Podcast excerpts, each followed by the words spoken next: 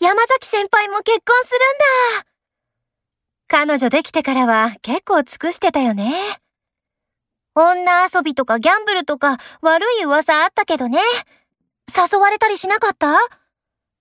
私は大丈夫だったけど、友達のお姉さんがなんかちょっと色々あって。本当に色々あるよね、あの人。